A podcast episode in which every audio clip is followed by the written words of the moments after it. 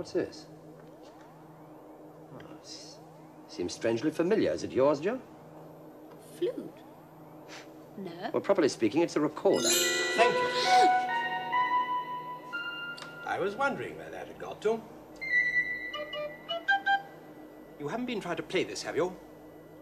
Oh, I can see you've been doing the TARDIS up a bit. Hmm, I don't like it. Oh, my word.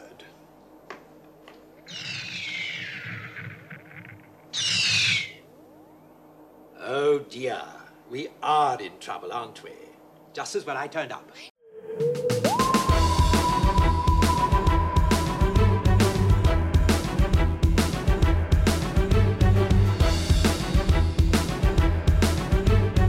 Hello and welcome to Who Watches Who, a Doctor Who podcast with me, Matthew, and as always, I am joined with. Hello, I'm Scott. yes, hello, Scott. And today we are looking back at an interesting part of Doctor Who. We are looking at the opening to season 10, the 10th anniversary, and the three doctors. You know, it is uh, coming up to the 50th anniversary of the 10th anniversary very soon, uh, which is just a very fun sentence to say. So we decided, fuck it, let's look at this interesting first multi doctor story. And it's a very odd experience watching this again. 'Cause for, last time I watched it was when I was a kid, and I remember it being a bit shit. Hmm. I think I think this time I enjoyed it more. I can't wait to get into it. I had a I had a fun romp with it. I had only ever seen clips from YouTube, specifically like the William Hartnell like on the TV screen, being like, "I am old and dying," uh, but like the uh, I the, I've had I've had a fun romp watching it. But this episode uh, first aired on December thirtieth, nineteen seventy two. Uh, which was 49 years, 10 months, and 10 days ago at the time of recording. Very quickly approaching the 50th anniversary of this 10th anniversary, and it aired on a Saturday. Uh, at the time, the US president was, of course, Richard Nixon, with the prime minister being one Edward Heath. Could you guess as to the number one movie at the box office at the end of 1972? This would be impressive. 1970. It's probably some boring old drama, right? It is. It is. It is old. It is not a drama. It is actually the Poseidon Adventure, uh, which is a 1972 American disaster movie directed by Ronald Neame, produced by Irwin Allen, and based on Paul Gallico's 1969 novel of the same name. It's got an ensemble cast including five Oscar winners with Gene Hackman, Ernest Bo- Brogin, Jack Albertson, Shelley Winters, and Red Buttons, which is an incredible name. The plot centers on the fictional SS Poseidon, an aging luxury liner on her final voyage from New York City to Athens before it is scrapped. On New Year's Day, it is overturned by a tsunami. Passengers and crew are trapped inside, and a preacher's attempts to lead a small group of survivors to safety. Uh, it sounds pretty fun. It's probably very dated for you know a 1972 disaster film, but it is one that I have heard of as like a very fun like classic. It's got a very good poster. yeah, I've never heard of it, but it makes sense. It was released around New Year's. Yeah, 'cause set it's set- around New Year's. It's, yeah. it's a perfect. Yeah, it's perfect. Yeah. Uh, on this day in 1972, the US President Richard Nixon halted bombing of North Vietnam and announced peace talks. This is where Vietnam won the war against America. Uh, Vietnam War, the United States halts heavy bombing in North Vietnam. Uh, I just repeated the same thing twice there. Very cool. But yeah, uh, this is the day basically where America was like, hey, we might have lost this war in Vietnam. Whoops, a war that we really shouldn't have been involved in anyway. Uh, but if we turn our eye back to history to see what was going on on December 30th throughout the world, uh, in 1731, the first ever US m- music concert uh, is played and held uh, by Peter Pelham's Great Room in Boston. Uh, so that's pretty cool. In 1922, the creation of the USSR formally proclaimed in Moscow from the Balogi Theater, Soviet Union organized as a federation of RSF, RSFSR, Ukrainian SSR, Belarusian SSR, and Trans, oh god, Transcaucasian SSR. Uh, basically, big USSR Soviet superpower formed uh, in December 30th, 1922, and I'm sure everything was totally chill with them. Since uh, in 1924, astronomer Edwin Hubble formally announces existence of un- of other galaxy systems at a meeting of the American Astronomical Society. Edward Hubble, famously named after a telescope. Uh, and I t- also it was wild. It was wild researching this that less than a hundred years ago we discovered that there were other galaxies. Uh, just thinking about like how far we've come from from that. You know, like 98 Yeah. years ago we were like, holy shit, there's other galaxies, and now we're like just sending people up to space every now and then just for the fucking shits and giggles. You know? Yeah, it's it's incredible just how technology itself is just thingy just It's ridiculous. yeah. dramatically improved since then. It's like, yeah, now we're in the metaverse. Holy shit, we've never seen this coming. No one's in the metaverse. In 1939, Of Mice and Men, starring Burgess Meredith and uh, as George and Lon Chaney Jr. as Lenny, is released. Uh, not a film I've ever seen. It's a book I vaguely have read in school. I think. Uh, yeah, You, you I- I ever? I, d- I, I don't know anything about it. I just presume it's about mice and men. It is, yeah, it is definitely. Uh, in 1941, in an emotional speech to the Canadian Parliament, Winston Churchill states that Britain will never surrender to Hitler and his Nazi gang, and that they have asked for total war. Let us make sure they get it. Afterwards, Joseph Karish captures his famous photograph called The Roaring Lion, which is basically every photo of Winston Churchill you'll ever see, where he's kind of just Yeah. standing there looking grumpy. Uh, but very famous speech happened on this day in 1941. And then finally, in 1959, ending with a really piece of fantastic news George Washington, the first ever ballistic missile submarine, is commissioned, and the whole world shuddered. Uh, Uh, that is all that I have got on the on this day segment for December thirtieth, nineteen seventy two. Scott, why don't you take us in to a bit of the behind the scenes for this episode? Yeah, so the writers of the Three Doctors are Bob Baker and Dave Martinville. We've already spoken about them in Behind The Hand of Fear, if you remember that classic. Oh, what a what a fantastic episode that was! Uh, basically, Sarah Jane just walks around. Walks around a nuclear power plant. Yep. it was it was so good, and we also spoke about a bit about Bob's individual career in our Australian K9 episodes, which Yes. we, I, I, I still had fun with that episode. It was it was a fun a fun little look into something very strange. Yeah. Um. So yeah, this time around we're talking about Terrence Dicks himself, a big guy who was the script editor throughout this entire Jon Pertwee run. Uh, his career actually started in 1962 when Malcolm Hulke, who he had rented a room from, asked to help him with a script with the Avengers episode, and he wound up co-writing five episodes of the Avengers with Malcolm Hulke. And we of course t- spoke about Malcolm Hulke in the other classic, The Sea Devils. Yep. What another ph- phenomenal episode. Just so good. And then also before Doctor Who, Terrence Dicks wrote se- several episodes of Crossroads, which was a soap opera which has kind of been lost to time. I don't hear anyone speaking about Crossroads. No. No. Apart from um, Nicholas Briggs over at Big, Big Finish. I presume he wants to do a Crossroads revival at some point. He probably watches it every day. Like he's he loves it. Um, in 1962, uh, sorry, 1968, he was hired as an assistant script editor on Doctor Who and got promoted to head script editor the following year. Uh, he and Malcolm Hulke wrote the massive 10 part final to Troughton's Run, uh, the War Games, and if you know the story behind that, basically there were two scripts that couldn't be filmed. So there was a six parter and a four parter, and it, j- uh, just scripting issues happened, and they were decided to do a big 10 part epic instead, and that they wrote that in like a month, which is Oh, jeez. insane to think Jeez, about. That is, yeah, that's that's that's a lot to do in in not a lot of time. And then Dicks served as the script editor for all five seasons of Pertwee's run between 1970 and 1974, and he formed a very close bond with producer Barry Letts. Uh, between seasons 10 and 11, the duo even created their own sci fi series, Moonbase 3. However, it was a complete failure. And uh, just Big Finish spin off when? I, I imagine Big Finish will do a spin off eventually of this. They love doing them. They love it. You know, Big Finish love You know, doing but- spin-offs of things that Yeah, you but- just don't know about. Yeah, we do Blake Seven, which was created by Terry Nation. Why not do Moonbase Free Why not? that nobody's heard of? yep.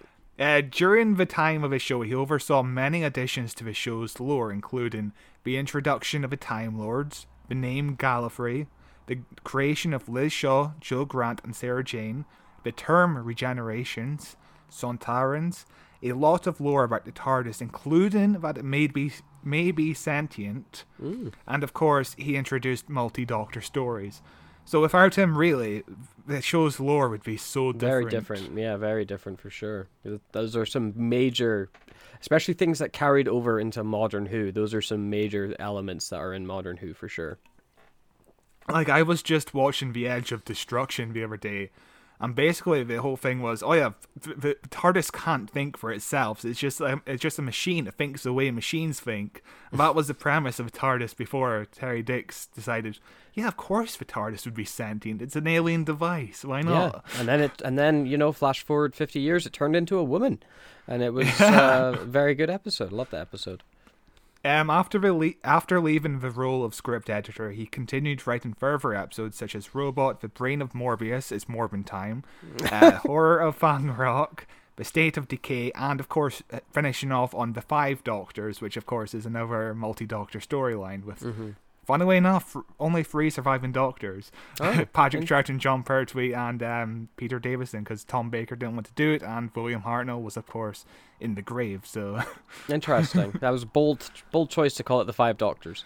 so, so yeah, um, this this episode we're covering today is essentially the two doctors because only two Yeah. doctors are in the same room, and the five doctors only had three doctors. Very funny how that works out. Incredible, incredible. Uh, he also worked on two stage plays, uh, Doctor Who and the Daleks in the Seven Keys to Doomsday, which was uh, out in 1974, and of course Doctor Who: The Ultimate Adventure in 1987 uh, 1989, which had Colin Baker and Jon Pertwee in the role of the Doctor. Sometimes Jon Pertwee would play it, sometimes Colin Baker would play it, which would have been very interesting to watch. Yeah, sounds funky. Uh, between 1981 and 1988, Terry once again worked with producer Barry Letts as a script editor on 134 episodes of the classic serial, which serialized great literature such as Alice in Wonderland, Oliver Twist, and The Invisible Man. Uh, Barry Letts left the series in 1985 and gave a position of producer to Terrence Dicks, who went on to be producer until 1988, which is, yeah, 134 episodes, which is, yeah, he's a busy That's, man. yeah, that is a lot of episodes. That is a, a he's a he's a busy boy indeed. And you know, during this time, he also uh, was heavily involved still with the universe, writing 67 target novelizations between 1974 and 1990. Jesus and he was Christ. even the un- he was also the unofficial editor of the range. So, 67 books in about 16 years. That's a that's that's an incredible amount of books. My Christ. And you know, his name would be attached to like a lot of people's memories about Doctor Who because during this time, obviously, there were no videotapes of existing stories. So instead, we would have to go to bookshelves and oh, where's Terrence Dick's name right in front of the cover? So he's so he's probably associated with a lot of childhood memories of Doctor Who. Uh, once Target dissolves were arranged, he began work, working for Virgin Books, uh, although a bit more sporadically as he was creating new stories instead of adapting previous stories. He wound up writing stories with the second, third, fifth, sixth, seventh, and eighth Doctor. So yeah, he wrote for a lot of Doctors. Yeah, this this is a man that really enjoyed writing Doctor Who. Uh, he even wrote the first Eighth Doctor book, which was Damn. set straight after the film.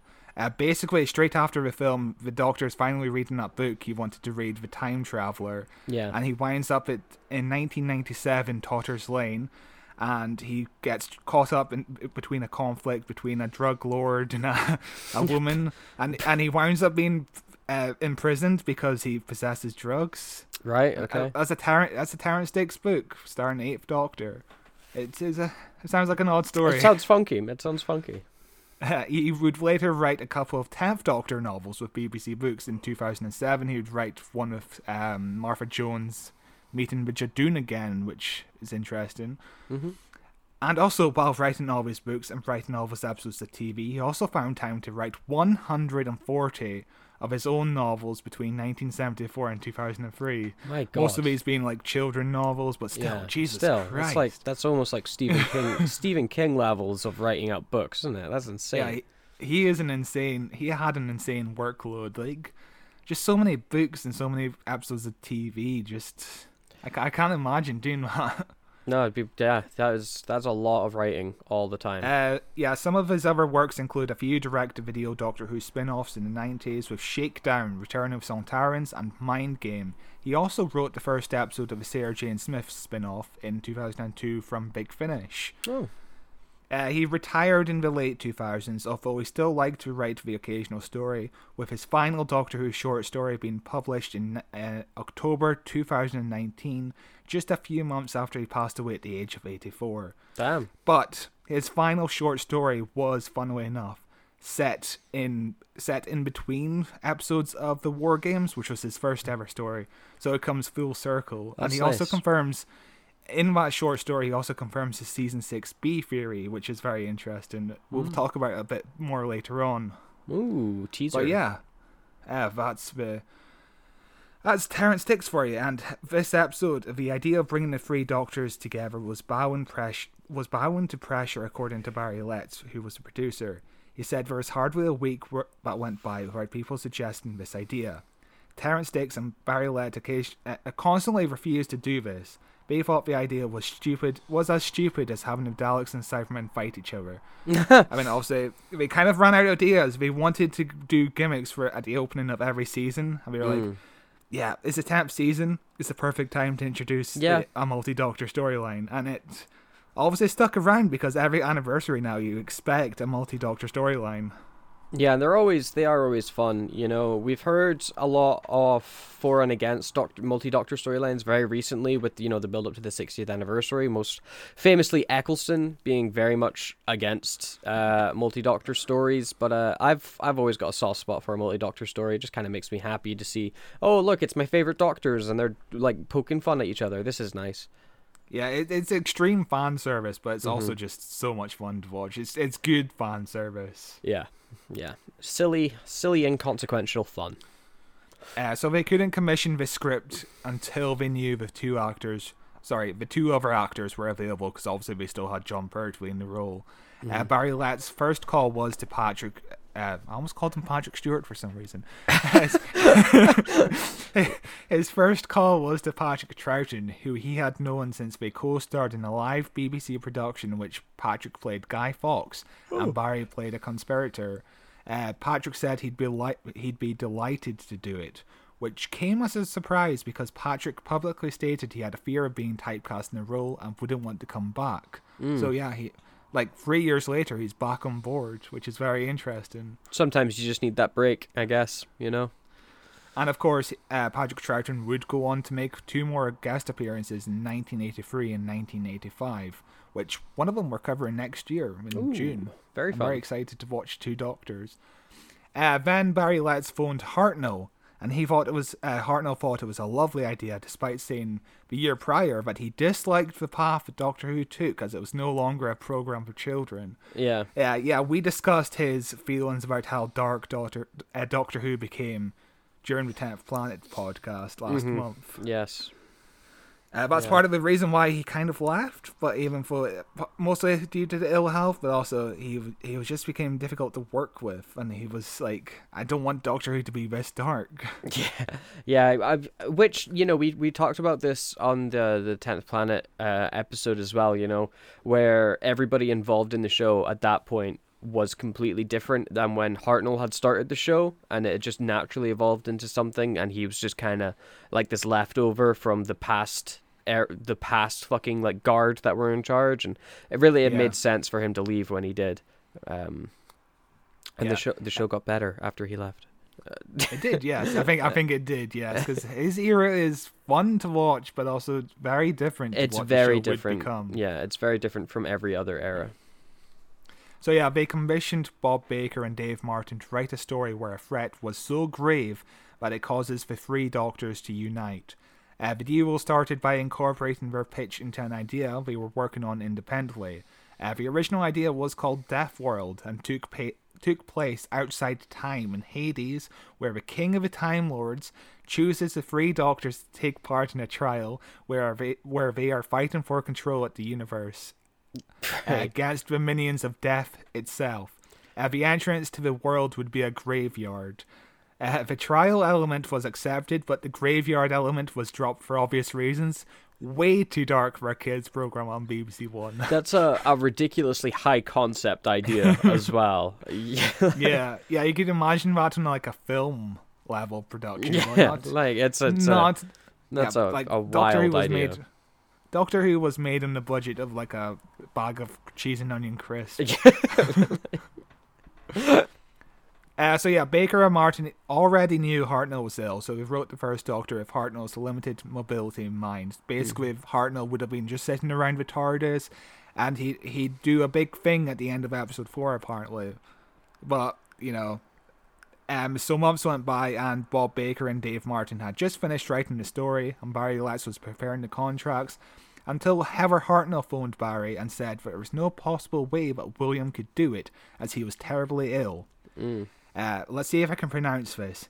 He had arteriosclerosis and wouldn't Right. be able to remember his lines because the disease closes up the flow of blood to bl- to the limbs and the brain. Oh damn! So yeah, there were days that uh, William Hartnell couldn't even remember what Doctor Who was. Like it was so important to him, he just couldn't remember what the show was. He basically had dementia. So yeah, that's that's really tragic. yeah. yeah. Very tragic. And obviously, on the day when Barry Letts phoned him, it was obviously a good day for him because he could remember exactly what Doctor Who was, and he was all up for doing it without realizing he was obviously in poor health. Mm-hmm. Uh, Baker and Martin had moved on to other projects, so Terence Dicks had to reduce the role even more by cutting out the final sequence where the first Doctor joins forces with the other two Doctors. Um, to, to promote this episode, the Radio Times featured all three Doctors on the front cover, making it the only time the three actors appeared together in person. Uh, they shot this iconic cover in Hartnell's shed. Oh, So yeah, um, yeah. so yeah, they they did get to meet uh, William Hartnell in the end, but only in his shed basically, because obviously he couldn't really Yeah, do couldn't much really- outside of his house. yeah. So. Yeah, you want to jump into the episode then? Yeah, On sure. that very sad note. Very, very sad note. Let's jump into a very silly episode as we look at part one of the Three Doctors. Well, it's a bit difficult to explain, Jo. He's not one of them, is he? Well, not so much one of them as one of us.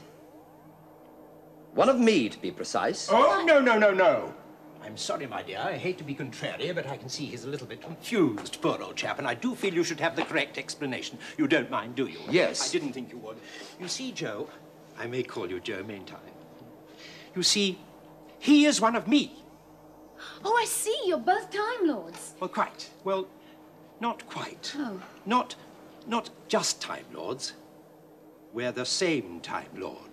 Now, please, you're only confusing my assistant. Jo, it's all quite simple. I am he, and he is me. And we are all together, Goo Goo Kichu? Mm-hmm. What? It's a song by the Beatles. Oh, how does it go? Oh, please be quiet. Look, is he really you?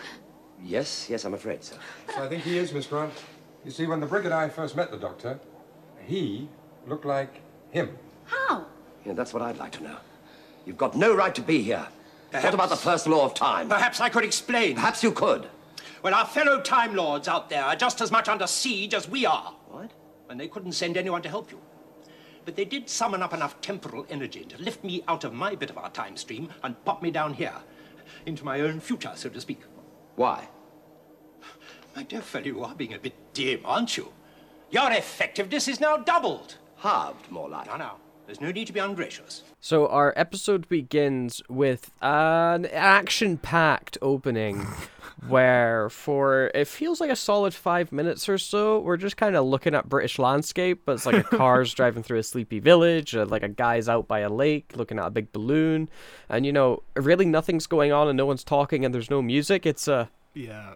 an interesting way to open up the season You know, if this was the Sea Devils, you just hear music as the car is tra- driving along. what, would- what noise would a car make if it was music? pew pew pew pew pew pew that's the music the sea devils composer would use it would sound like a gun for some reason Like- But yeah, um, yeah, this was part of the reason why I was just so disappointed watching this episode the first time as a kid. Like, you think of it, all the doctors being together at that point, and it's like, oh, this is going to be so exciting. Mm-hmm. And then it just opens up on just cars just driving just by a sleepy and- town yeah just a Yeah. sleepy wee town Uh, but something is slightly amiss in the sleepy town as the like guy with the shotgun, like farmer guy, uh, ends up getting zapped by a slideshow transition. Uh, and he vanishes. Uh, and we're like, oh my god, where did he vanish off to? There was some sort of weird creature thing in this box thing that he was touching or something like that. Uh, and we then cut to Jo giving everybody cups of tea in the um, unit headquarters, which is an interesting thing for uh, the companion to do to open a season. Yeah, it's it's a terrible. Yeah, we just covered the tenth planet last month, and I think there's a point where There's Polly a point where she gets told to make tea, and she goes like, it's, it's, it's so, and I think there was a point in the Tomb of the Cybermen where somebody makes tea. It's just like, can, can we not think of anything for the woman to do? Could Yeah. we just? "Someone's got to make could- the tea, okay? Could, could a man not make tea? you get out of here with your hippie ideas. Uh, uh, but this leads to quite a long discussion with the doctor, Jo, uh, the brigadier, and some science guy, uh, as they're all sipping on their tea, talking in a very British way, in a very boring, dry way about like weather charts and like balloons and shit like that.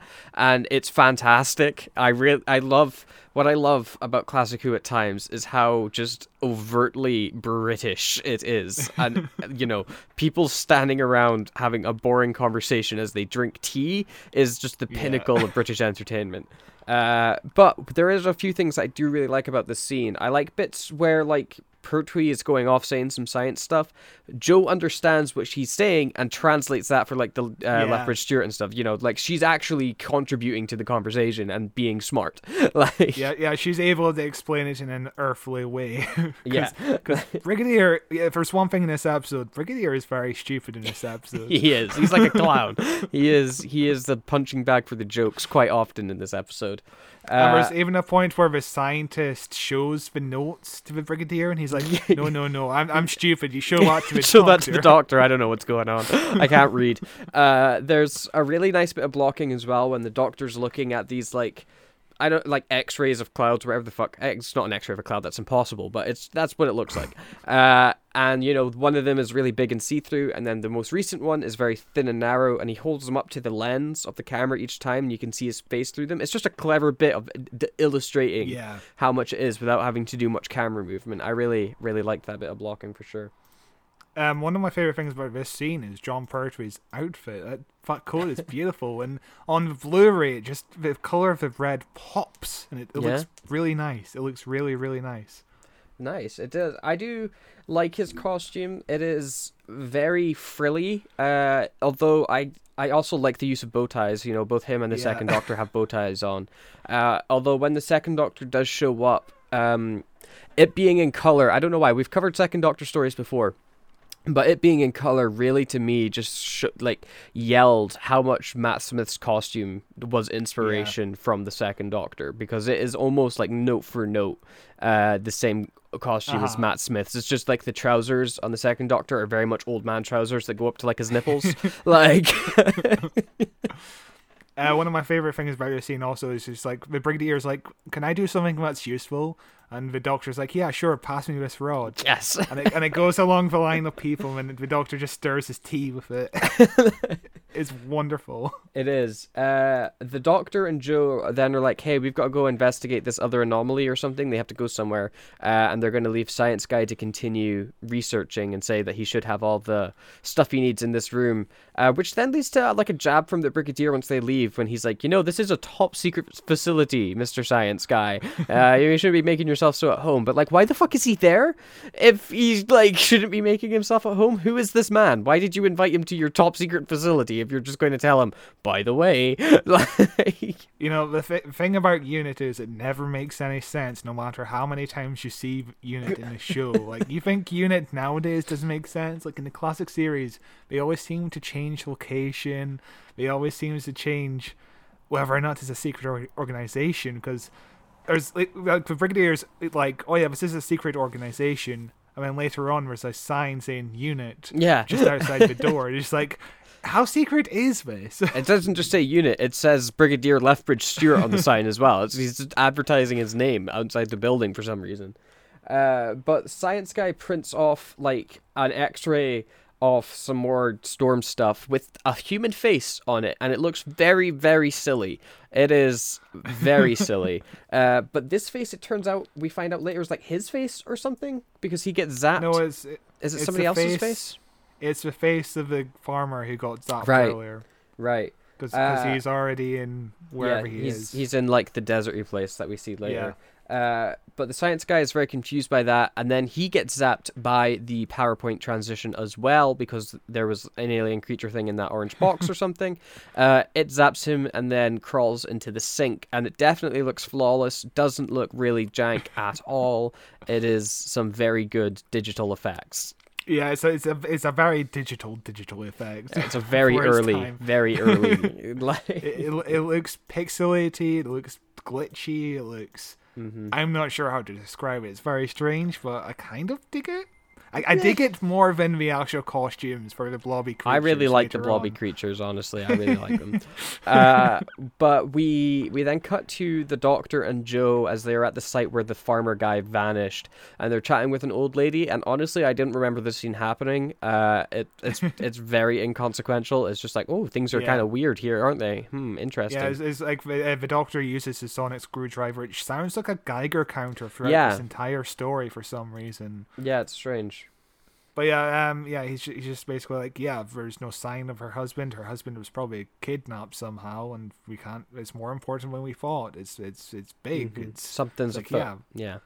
yeah. Uh, we then get a very nice little bit of comedy with Lethbridge Stewart again as he comes back to the bit looking for the science man and he's like, Oh, he's not here. Okay, great. Let's call the guards. He's gone off for a fucking wander around this facility. Uh, obviously, because he's not and he's actually just been zapped.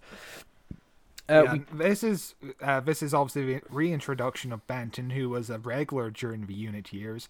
Uh, John Levene was originally started as a Cyberman in Yetis. Like his height was he he was a very tall man, so he was obviously cast as a lot of monsters for the role. And eventually, when in the Patrick Troughton era unit were introduced, they were like, "We need a tall soldier. Let's cast John Levene." And he eventually became a regular because obviously the third Doctor era was more about Unit, and Unit was a family. In this episode, he's given more lines than normal because the man who played Mike Yates, who we saw in The Demons, was working on stage, and later he'll take on a role Jamie was supposed to take. But Frazer Hines was busy filming Emmerdale and he couldn't do it. So in this episode, he has more lines than normal. Um, so according to him, John Levene, he was very scared he was going to let the other actors down, and this is him talking, because I hadn't been to drama school or anything, and I had no voice lessons or anything like that, but Patrick Troughton said to me, Don't worry about the amount of dialogue, John, he won't have any trouble with it. You've done a marvellous job on Benton, and I love acting opposite you. And this Oh, was nice. the kind of faith he had to just carry on the episode, which is really lovely to hear stories about this because Patrick Troughton seems like a nice guy when he's when he's in work mode. his his personal life not so much, but his work Oh, mode okay. life, yeah. I don't I don't know too much about Patrick Troughton's personal life. Um, basically, he led a hidden secret life throughout his Oh. entire life. Uh, he had a secret family he kept from his real family. So Oh wow. Oh, that's that's okay. what- from what I've heard, and it sounds like a weird life. In- interesting. what an interesting man. Uh, we then cut to the doctor driving Bessie, uh, which doesn't have a roof, and so Jo has to use an umbrella as a roof, and it's very silly to look at uh, as they're driving through this like yeah, that's a good point, actually. What White- happened to the roof? no idea. It's just this quite wet day, and they're like, ah, we'll just use an umbrella. It's fine. Uh, but they park up the car and get out, and then immediately they get attacked by this monster thing, and it is hilarious. Uh, where the doctor's like, you know, you got to run back over the car, Jo. You know, fucking run when I say run. Uh, and it's uh silly, and then Bessie ends up getting destroyed. Uh, which is eh, it doesn't really get destroyed; it gets sucked away. I didn't. Whenever Yeah. the PowerPoint transition happened, I was like, God, I don't care about this. but But you I- know, as a kid, you, Bessie has been a big part f- of a show for like three years, and you think, oh no, Bessie's gone. Bessie was basically the TARDIS for the Doctor for a while because obviously he couldn't have his TARDIS. yes, So yeah, yes. Uh, there's also uh minor wardrobe malfunction in this scene, which is uh shame really. When Jo runs across the car, it is just Pant City. You know, you're looking Oh, all the way to Fr- you're looking that. all the way to France. like, uh, but I'm the- not surprised, though. there's a really fun bit of blocking with the Doctor and Jo where they're like peeking out from a tree. Like it's very cartoony where the tree's in the middle, uh, the Doctor's on one side, Jo's on the other. As they're like, "Oh my God, what's going on here? We should run." You know, uh, it's just I like the framing. It's it's very nice. Every now and then, Doctor Who pulls out some creative little frames. yeah, on on for this budget, it does have some nice little images. You know, like Mm-hmm. you know, this was shot in such limited amount of time. I think this was shot in November, and the episode came out in December. So Yeah. obviously, it was a rushed production, and it it turns out decent enough It does for the yeah. most part. It's it's Question mark. completely fine. It's completely fine. But the Doctor and Jo end up back at the science facility where they're talking with Lethbridge Stewart and the other guy whose name I have definitely forgotten already. Benton. Uh, Benton. Uh, and they're, th- this is where the Doctor's kind of figuring out that there's something afoot, that the thing is going after him and not other people because, you know, it attacked the science guy in the science facility, attacked him at the car. You know, it's these are all like places where he was and the thing just missed him. Uh, it seems to be going after him. Uh, he comes to this conclusion really quickly. Um, but I guess he's a smart guy, and there's a lot more stuff going on in this episode, so I'm I'm not that fussed Yeah. about it, honestly. I, I, thank God he comes to this conclusion quickly because I really want to get to the second Doctor, and the, yeah, technically the first Doctor shows up. Technically, yeah, technically, it's weird that we're now at the like halfway point of this episode. Uh, believe it or not, we are halfway through this episode, and nothing so much has happened. It's been a really slow setup, and it's Yeah. really strange thinking in these next 13 minutes we're going to get the second Doctor to show up. We're going to go to Gallifrey. We're going to like see like Yeah. you know we're going to see the first Doctor. There's going to be like all this shit suddenly just starts happening in these last 10 minutes. Like yeah, it, it, doc, classic Doctor Who goes at a weird pace sometimes. it really does. It really does. Uh, But you know, the most interesting stuff at the very front. You know, yeah, yeah, the quiet little sleepy village. Yeah. Oh, so the episode, the episode continues with a extremely long and drawn out gunfight between unit soldiers and several Mister Blobbies that spontaneously pop into existence. yeah. So in the script, these blobby creatures were supposed to like sh- sh- keep on changing shapes, but I don't think Bob Baker and Dave Martin knew what show they were writing for. Because you know Doctor Who would never have that budget back in the seventies, and instead they're just kind of just this just solid form, and we're just it's very hard to explain. It's very strange. It is. They're just these big blobby guys with a big eyeball. It's like I liken them to like Power Ranger villains. Yeah. Like they look like they should be fighting the Power Rangers. They are that Yeah, they- rubbery. Yeah, they also have like a glowing lobster claw. Yeah. And every time he cuts the lobster claw, you can see uh, the the fight is in a, like a grassy area. But every time he cuts the close up of the claw, you can see like sand. That's because it was shot on another day when everybody's at the, like you know the quarry right. later on in the ep- yes, episode two. yes. So yeah, it, it's very weird contrasts between the grass and the sand. Very strange indeed. Uh, the Lethbridge goes off to go help with the fighting as the Doctor and Jo are left alone in the science place. Uh, the Doctor tells Jo basically to fuck off uh, because he's in danger and she's not. She's like, absolutely not. Uh, Benton Yeah. climbs in through the window. he, he he he tells her to fuck off because she's a girl and she might scream. Yeah, yeah. Uh, Benton climbs in through the window as the magical goo stuff uh, comes in through the vent and starts attacking them, forcing them to run inside the TARDIS and hide. Uh, which, what I really like here is the Doctor turns on like the force field and stuff like that. There's a gunfire going on out around him. People are dying everywhere, and Jo, uh, like, he calls out like a signal to the Time Lords and stuff to be like, "Oh, come help us." And Jo's like, "So what are we gonna do?" And he's like, "Well, we're safe in here, so we'll just kick our feet up and watch it on the TV." like, Uh, yes, well, this was actually a new TARDIS interior for the time. Um, what do you think of the TARDIS? It's fine. It's it's. I don't think this is my favorite classic Who TARDIS, but it's it's completely fine. It feels like a lot of empty space. Uh, It does. Ev- every TARDIS feels like empty space because they just don't know how to fill up the space, really. Yeah. Um, this new TARDIS cost eighty nine pounds for one hundred and twenty five hours of work, which is roughly nine hundred and fifty pounds in today's money. So yeah, we can build like That's lo- still a cheap. lot of these. That's still cheap. Yeah, that's that's doable. like, It's amazing how cheap these TARDISes is. Whereas we just found out a new uh, Doctor Who's doing a new deal with Disney, Mm-hmm. and you know this TARDIS is gonna look amazing. You know, all imagine all the money being spent on that TARDIS design. That's going to look That's gonna be incredible. yeah, it's gonna be very very. I am cool. excited to see the new TARDIS. Yes, uh, I'm always excited to see the new TARDIS. It's always a bit of excitement for me. Uh, but the Doctor calls out a warning or uh, like a SOS to the Time Lords, and we then transition to presumably Gallifrey uh, with some Time Lords in a very colorful set. It is Yeah. they they love their color, the Time Lords. Yeah, As this we- was the second time in the show we've ever seen Gallifrey, and it wasn't named at the time. The last time we saw Gallifrey was, of course, at the end of the War Games.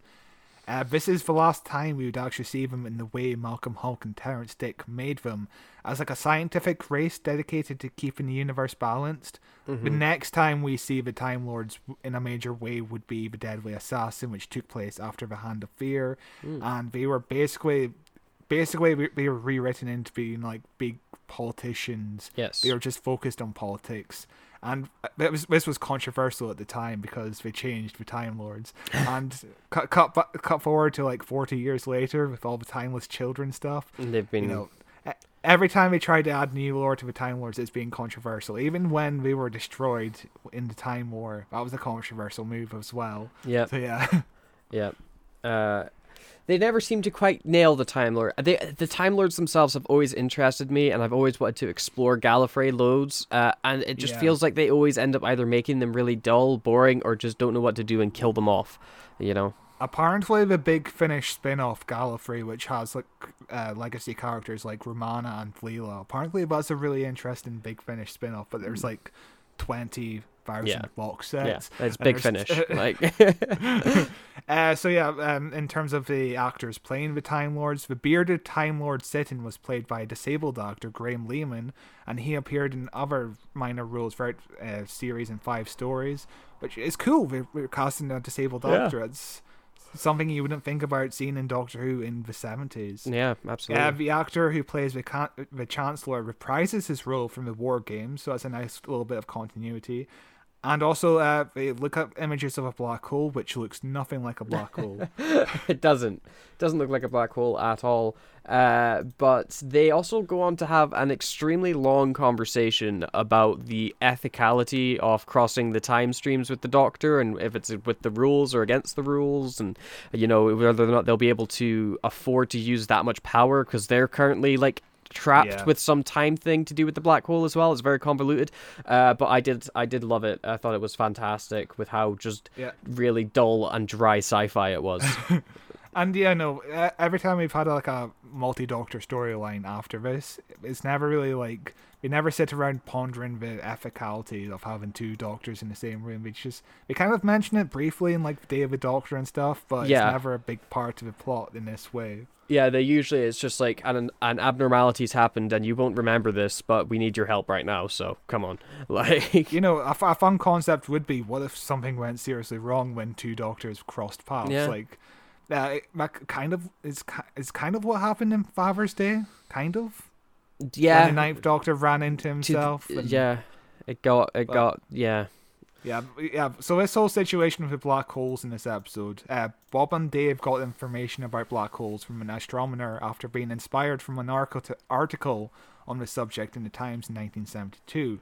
Um, basically, what you need to know about Bob and Dave is they know nothing about science, and several times throughout this entire story, they basically copy and paste lines from his Times article and give it to give it to the doctor so he can explain what a black hole is. But this was basically lifted from the Times, Incredible. like is exact lines. We know nothing about science, which is funny, which is That really is- funny. That is that is very funny.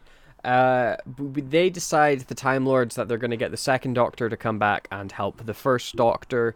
uh, or the first Doctor, the third Doctor, uh, the, and we cut to the TARDIS as we start hearing this whirling noise as if the TARDIS is transporting or moving somewhere. Uh, we see the second Doctor's recorder appear on top of the console, and the Doctor's like, "This seems familiar to me." Gives it to Jo, and Jo's like, "Oh, I don't know." And then there's a really nice effect shot. It's I, it's very very obvious how they did it, but I really like this effect shot where uh, the Doctor, the second Doctor's hand appears out of nowhere and grabs the the recorder, and then bang, his entire body appears after that. I thought that was a lot of fun. And then after the second Doctor shows up, oh my fuck, does this episode become amazing because Yeah. he is just comedy out his ass in every line. Yeah. Like, Um, so yeah, there was an issue, a little tension on set between Patrick and Jon. Obviously, um, basically Patrick liked ad libbing while Jon preferred to say his the lines as written, and he relied on verbal cues from other actors. So if a sentence ended with the word "bed," for example, Jon Pertwee would know to go with his next line. But if, if Patrick uh, if Patrick Troughton said another word instead, he'd be like, "Oh, it's my line now." Like that caused a little tension because obviously there's two different acting styles there, and you can see where Jon's coming from. And uh, yeah, obviously a lot a lot of tension at first, but eventually the two would become close friends. And they still enjoyed the act of bickering at fan conventions and TV appearances. Like, if you ever see footage of these two men together, they are always bickering and it's always entertaining, like this episode. Uh, this episode it, it does become for these last five minutes just ridiculously entertaining. There's some incredible jokes with the second Doctor just being this annoying little twerp with his like recorder. There's a great bit where they're trying to explain how like the second Doctor who he is to Jo, uh, and the Jo's like makes a joke about the Beatles, and the second Doctor's like, "Oh, how does it go?" And the recording to that like is it's so good. It's so And of course, so Patrick good. Troughton has the line of "You've redecorated," which comes Yes. up quite often. But Patrick Troughton came up with "I don't like it," so that's that's his line. It and he is. s- and he says it again in the fifth doc- in the Five Doctors when he visits uh, the Brigadier in his new office. Ah, and also famously recreated again when David Tennant visits into I think it's Matt Smith's TARDIS. Uh, Yeah. and he's like, you know, you've redecorated. I don't like it. And then know? also, um, um, uh, uh, Matt Smith says it when he runs into um, James Corden again. uh, Yes. About his house. yes. There's Uh, also a little nice bit of continuity between uh, Benton and the Second Doctor, where they're like, "Yeah, remember about the time with Cyberman and the, Ye- and the Yetis? And, uh, last time I saw you, you were a sergeant. Now you're cor- uh, corporal, whatever." It, it, there's some good. You were last time I saw you, you were a corporal. Now you're a sergeant. yeah. yeah, yeah. Uh, yeah, it's it's very very fun. Uh, but the first doc- the third Doctor and the second Doctor cannot stop their bickering, and the Time Lords look on like, oh fuck. Uh, well, we'll go and get the first Doctor to come and tell them off then, I guess. Uh, but something goes awry, and the first Doctor ends up on a boat on their TV screen, uh, and he's like, ah, I'm here to tell you that it's a time bridge, okay? Hmm, hmm. And then he just kind of leaves. It, it's it's it's a weird scene. Yeah. Uh, but I did like how it was shot. I thought it was shot very cleverly because it gets this close up on the TV screen, and on the TV you see the reflection of everybody watching the Yeah. screen. I thought that was a very very fun little bit of camera work. Yeah, which later on causes problems because you can see the camera in multiple shots in like episode three and four. So, but yeah, before we get uh, um, William Hartnell on the screen in the TARDIS, uh, we see him in a garden. That's actually William Hartnell's garden. Oh, and this was the last bit of work William Hartnell, the last bit of acting William Hartnell ever did, just walking around in his garden, which is kind of sad. yeah, but at least he's still he's still you know got to keep doing it until he couldn't anymore. Yeah, but obviously all of Hartnell's scenes were pre-filmed at Ealing Studios, and he was looking at the teleprompter the entire time, just reading cards because obviously he couldn't remember any lines. Yeah, Which- I- what what changed? What changed from you know he could never remember any lines. yeah, anyway. he was terrible at remembering lines, but it does lead to this awkward, and it's you know, there's nothing you can do because he is a Yeah. dying man. It does lead to this awkward stiltness in his performance and this awkward beats where like they'll say Yeah. something and then there's like a five second pause and Hartnell will be like, ah, yes, um, uh, and then say his line, but you, you get There's- past it, you know. Yeah, there's an awkward beat where Patrick Troughton's just looking at the screen, kind of waiting for Mhm. William Hartnell to say a line. He's just like, Yeah, Go on. Yeah. Uh, what I did really like is I like the the inherent comedy that the smartest, wisest doctor that needs to calm down the other two doctors is technically the youngest doctor. Yeah. That like, Which is again what um, Steven Moffat did in The Day of the Doctor, where Yes. John Hurt's Doctor is the most sensible out of the two doctors, and, and he's and he's just he's just so upset about what he's become. he's like, "Am I having a midlife crisis?" If you remember that line. yes, yes, it's very good. Uh, Um, there, there's a also line. in this episode. Sorry, in this episode, Jo was originally given a really weird line of "It's like two women in one kitchen," oh wow. basically referring to the doctors bickering, which is. I'm glad that was cut. yeah, uh, though speaking of weird, definitely dated lines, Hartnell has a line when he's looking at the two doctors and he's like, ah, these are my replacements. It's like, what does he say? Something and a, clown. Dandy and a clown. Uh, yeah, a dandy and a clown. And uh, uh, just the word dandy to me feels a little bit like, okay, what do you mean by that? What, what exactly are you hitting at with that word? Like, What do they mean by that? I don't know. I don't know. But it's uh it's it's a very old timey word, isn't it? Yeah. Like Yeah. very nineteen seventies. Um what else happens? Uh, so they end up getting shouted at by Hartnell one more time, where he doesn't really say anything, uh, and then the Doctor, for some reason, is like, "Fuck this! I'm gonna go kill myself," uh, and leaves the TARDIS. Uh, this is Jon Pertwee. Uh, he leaves the Yeah. TARDIS to go confront the Beast, and Jo runs after him, and he's like, "No, Jo, stop!" And then they both get zapped by the PowerPoint transition, uh, which means that now our Doctors are separated and no longer having fun together. It was a really strange decision to have them interact for like four minutes of one episode, and then suddenly the next episode yeah. they're, separated. It's, it's just very separate strange. adventures. Yeah, it's, it's very strange because they were so charming together as well for those like Yeah. four minutes. It's wonderful. I was like, I want the whole episode to be this, but then they're like, ah, fuck that. But you know, at least next episode, uh, the second Doctor does get some great stuff to do with the Brigadier, which we'll cover obviously in a few minutes. yes, yes, in a few minutes indeed. Uh, but that does bring us to the end of episode one. What are your thoughts on this? Just just brief thoughts on this first episode before we move into part two. You know, it's, uh, I enjoyed it overall. You know, it's just a fun Mm-hmm. episode. There's just so many silly moments which aren't intentional, which I I just find myself giggling away at it. Yeah, I found it pretty pretty funny as well. Um I think it definitely gets better in the second half than it does in the first half. The first half to me feels like a very slow build up, whereas the second half flies by because you have this fun banter. It's not really something that super continues into the next episode. Uh, the next episode is still fun, but uh, we'll see. But this one I did have an enjoyable time with. Um, but with that said, let's jump in to episode two. Oh, no. Oh, yes. Yes, but you're not the... Yes, it is, sir. It's the first one. How are you, Brigadier? Pretty well, thanks. Doctor, what the blazes are you doing? Why have you changed your appearance? And what's happened to Miss Grant?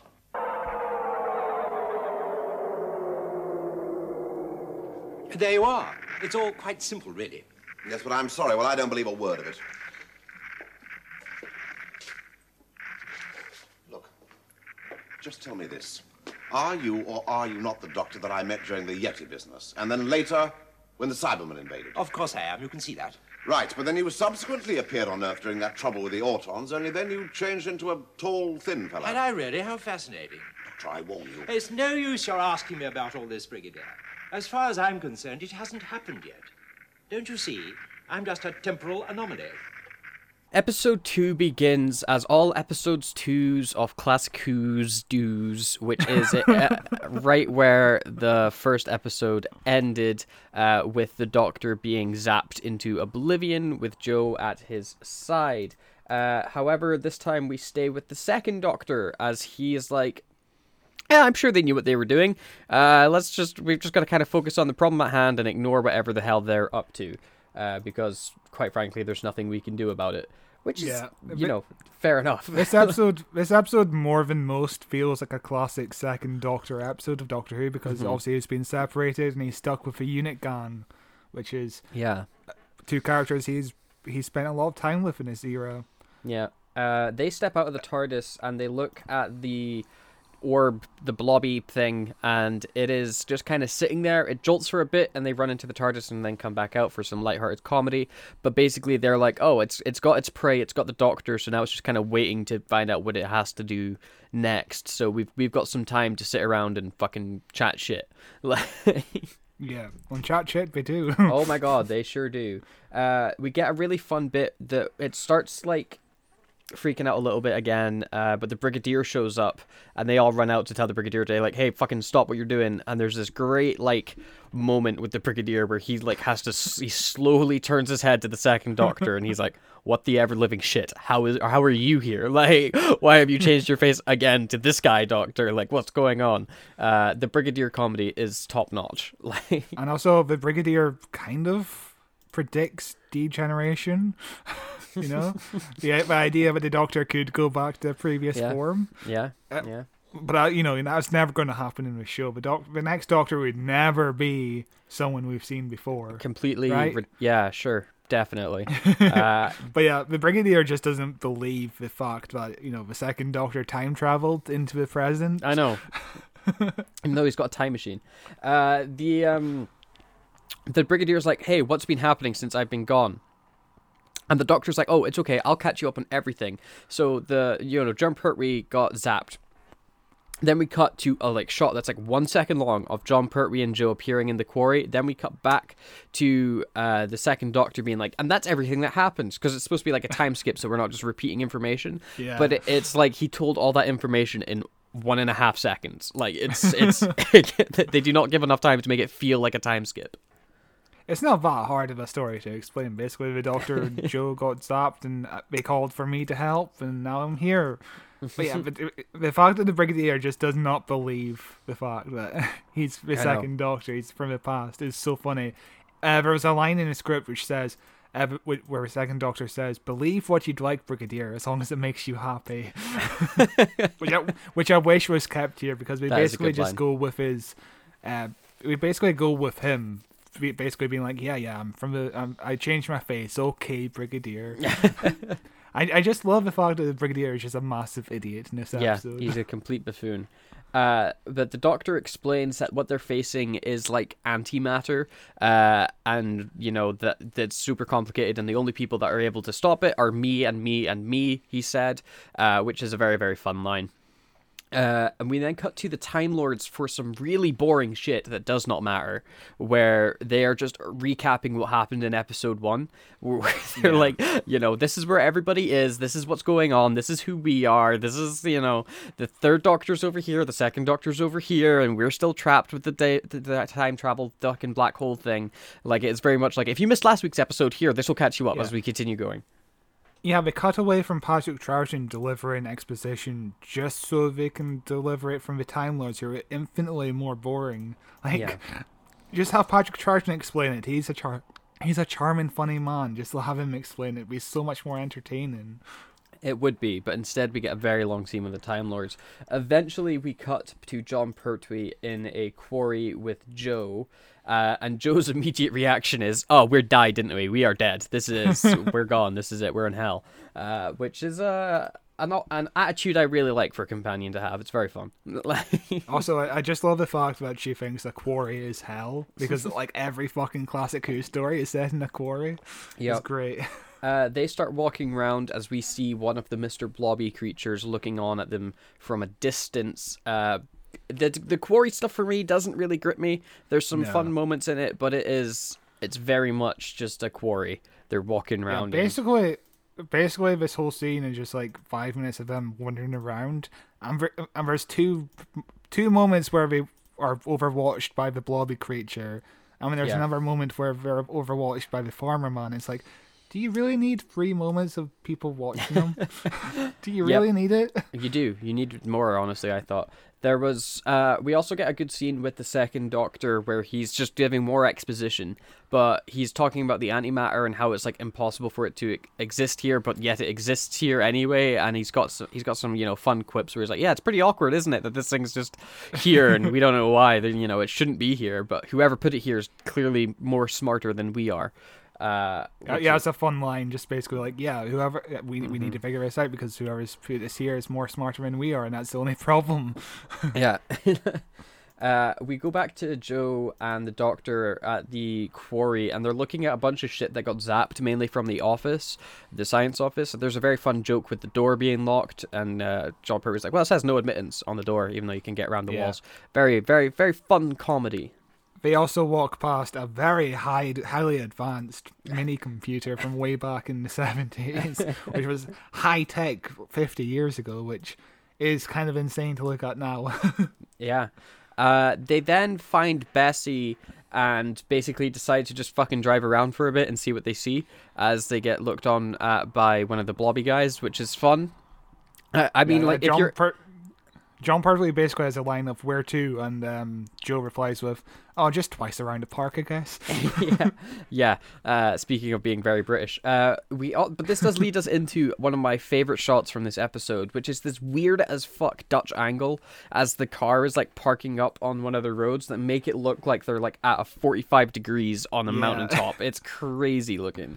Uh, Yeah, I think I think the first time I watched that, I was like, "Holy shit!" They they drove at that angle. Yeah, oh, like- wait, the cameras. it Took is- me a moment to realize. it's it's fun and it does it does add to this place seeming slightly more otherworldly you know like the landscape's all fucked and they're not driving on like just a straight path uh, I, I will say, Classic Who does a good job of making quarries feel otherworldly because, like, unless you're looking really hard, you don't see any like trees in the Mm-hmm. distance or just cars driving by. Most of these shots look pretty well done. Yeah. Uh, we then cut back to the second doctor as he set up some sort of device to use if the antimatter starts moving again. But the brigadier comes back and says, You've got to have a video call with everybody that's in charge because they want to talk to you about what's going on. Uh, and the second doctor's like, Won't they be super confused as to why I'm me and not, you know, the third doctor? And the brigadier's went, Ah, I just said you were his companion. It seemed a lot easier that way, which greatly upsets the second doctor. This is some wonderful, wonderful comedy. Yeah, some great comedy, and also um, the mention of the video phone was to reference the fact that the story takes place in the future decade of the 80s, Oh where God. everybody will be on their video phones. Yes, yes, they will. God, I Could, could you imagine video phones being made? no, That'd be I- insane. I, I honestly can't imagine living in the futuristic year of 1980s. Uh, it seems so far away that I don't think we'll ever get to see it. You know. C- Could you just no? Imagine just talking to somebody over the phone, but you actually see them, and, and you're looking at like a little camera.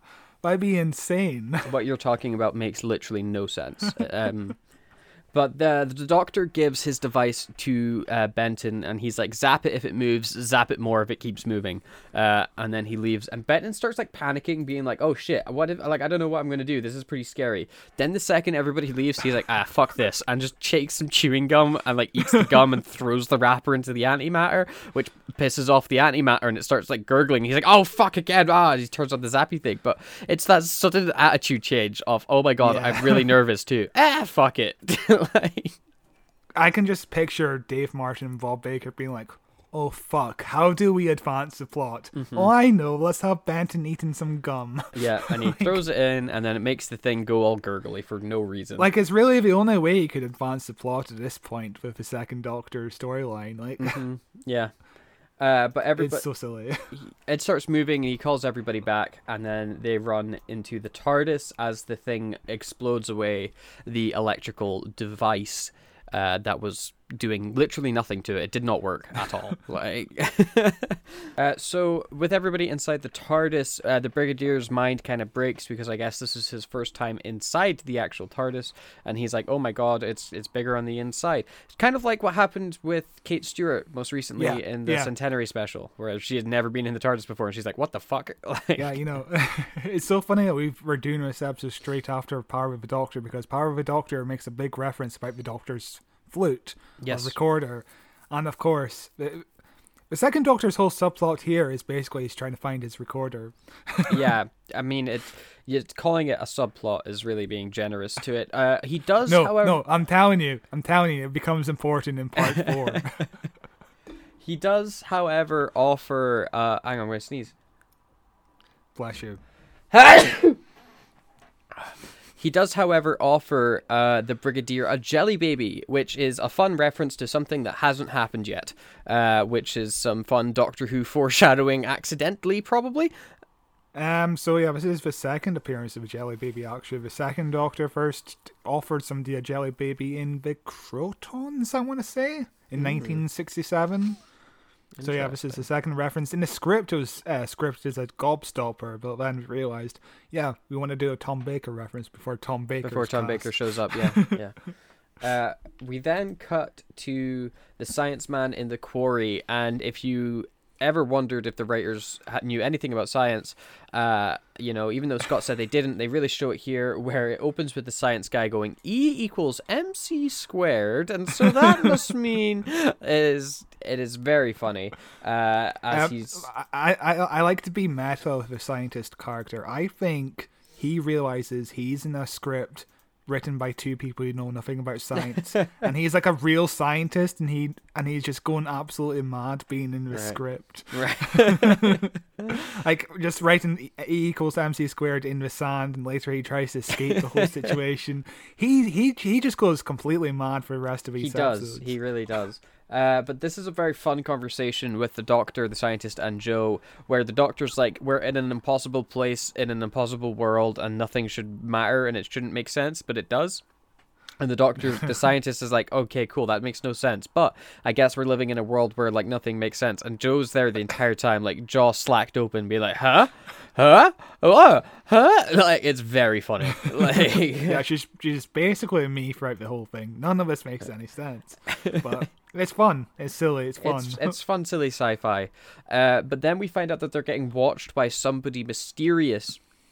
As uh, a guy's like, oh my god, I finally caught a Time Lord. Let's go collect him. And he's in like a giant Power Ranger costume with a big shiny glove. He looks very silly. Um, yeah, we'll- we'll, we'll we'll talk about him more next week. yeah, But basically, uh, the script says that Omega's screen should be like a magic mirror.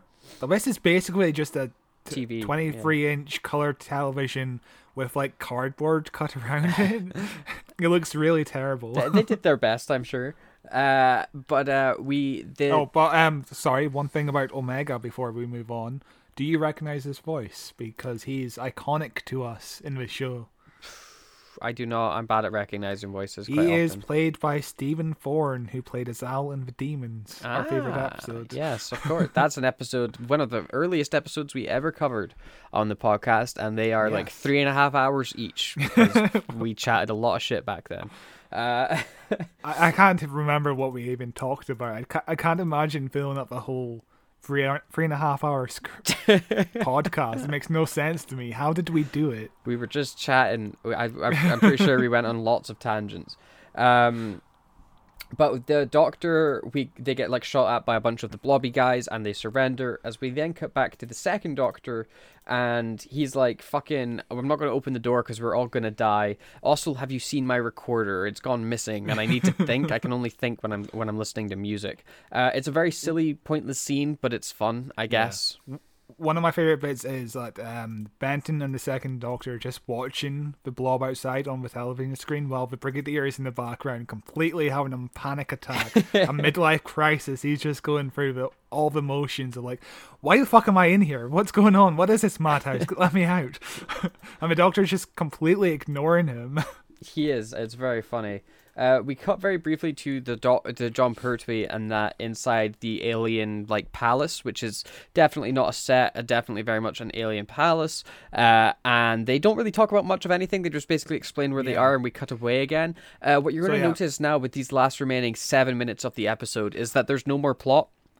Uh, and they are they are just fucking killing time at this point. and they they overtly say on two different occasions, "We're just wasting time right now, aren't we?"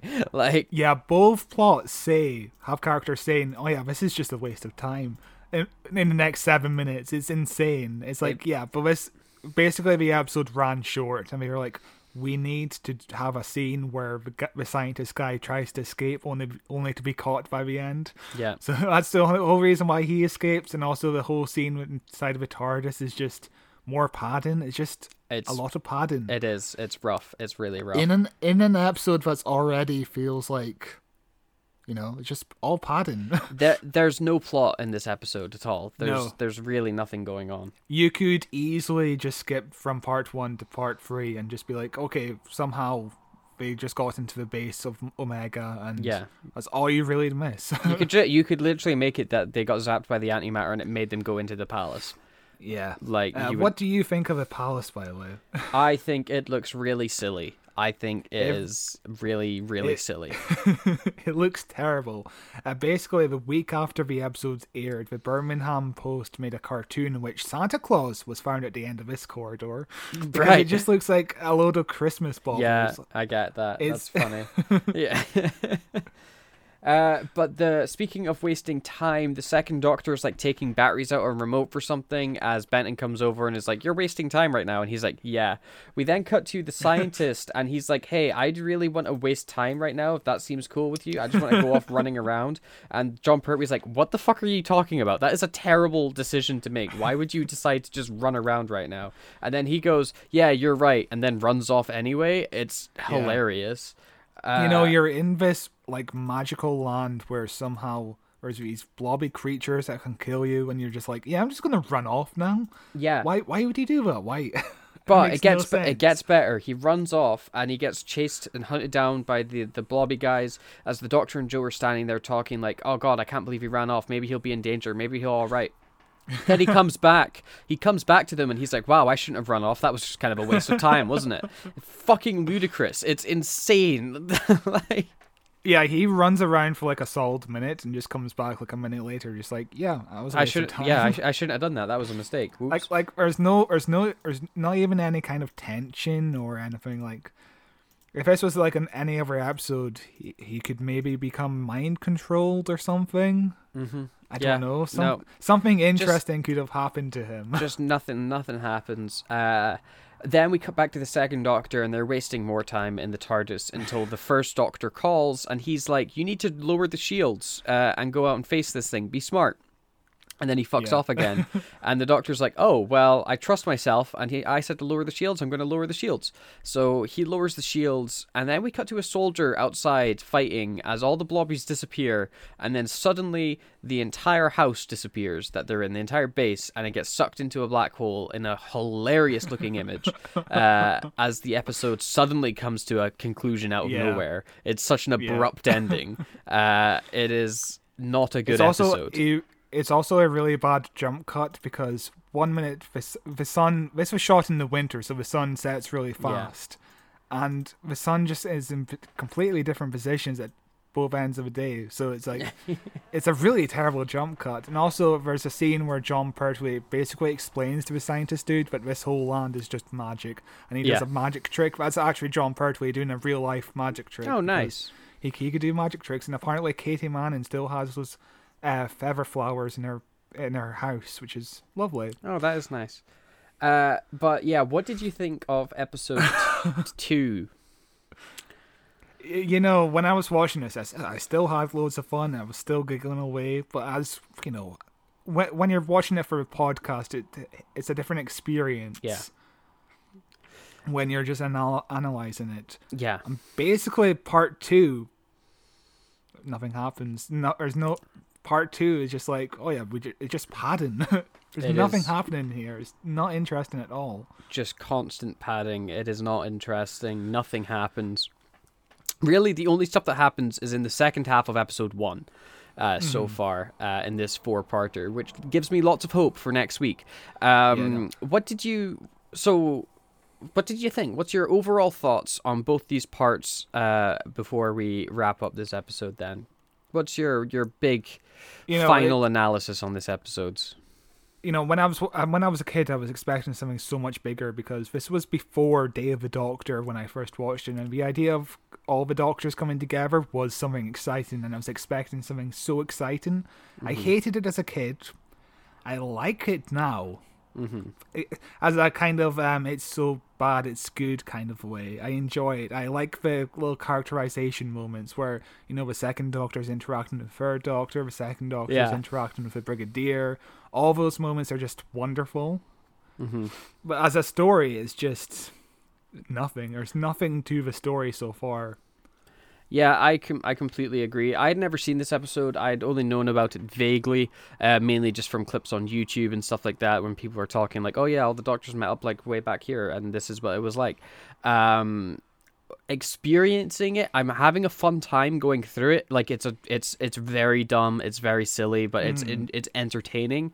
It is just when you do stop and be like wait what's going on right now? The answer is nothing. The answer is nothing is going on right now. It is completely a waste of your own time. But it's fun. It's a fun light-hearted Yeah, it- watch. It's kind of the opposite to what Power of a Doctor was just last week, where everything seems to be happening at once, but nothing is happening. Whereas but it this was is still fun nothing. both of them are Yeah. fun Both of them are still fun. I'm still having a fun time with the three Doctors. I'm enjoying it more than Mm-hmm. I did as a kid, and you know, it's it's it's something that's important to watch as a bit of Doctor Who history because it's it set the foundations of what a multi-Doctor story should be. They should bicker. They should all this stuff should happen in a multi-Doctor story. And it's kind of important in that way, but if you want to watch this episode, set your expectations low, and Yeah. you'll probably have so much more fun with it. I would yeah, say. definitely, definitely, I agree with that. Uh, but you could send us your thoughts on the Three Doctors special if you email us at whowatcheswhopod at gmail.com or just leave a comment on the YouTube video or wherever. Just we will find it. We will read it out at the end of the month in our monthly news podcast and answer any questions that you've got regarding it as, well. Uh, what are we doing next week, Scott? I bet I could guess. Uh, can you guess? No. Well, we're doing the next the next half of the Three Doctors. Oh my god, I'm shocked. And Uh, then the week after that, it's the news, and we are getting quite a bit of news. Uh, so far, the Doctor Who magazine hasn't dropped, No. apparently it contains a lot of information. Oh, so ho, we're ho. going to be talking about that at the end of the month. so excited to read that magazine. It is Yeah. unbelievable. Um, but yes, you could find us on Facebook at Who Watches Who, on Twitter at Watches Doctor, on YouTube at Who Watches Who. Uh, we've got a new URL, youtube.com slash at Who Watches Who. Very fancy. Who Watches Who Pod. At Who Watches Who Pod. Fuck me, almost fucked that up. youtube.com slash at Who Watches Who Pod. There we go. Uh, on Facebook. At- yes, at- it's at Who Watches Who Pod. YouTube.com Okay. slash at Who Watches Who Pod. They've got new like it's YouTube's new fucking username thing they're rolling out. It's weird. It, it makes it a really weird looking URL, but it does take you directly to the channel. Uh, the podcast is also available wherever you listen to podcasts in audio form. There's a bunch of links in the description. You can follow me on Twitter at cloth223. You can follow me on Twitch at something something orange. You can you know, follow the stuff I do at Ness, youtube.com slash Ness YouTube. I'm all over the place. Uh, but until then, we will see you next week with the final two parts of The Three Doctors. Bye. Bye.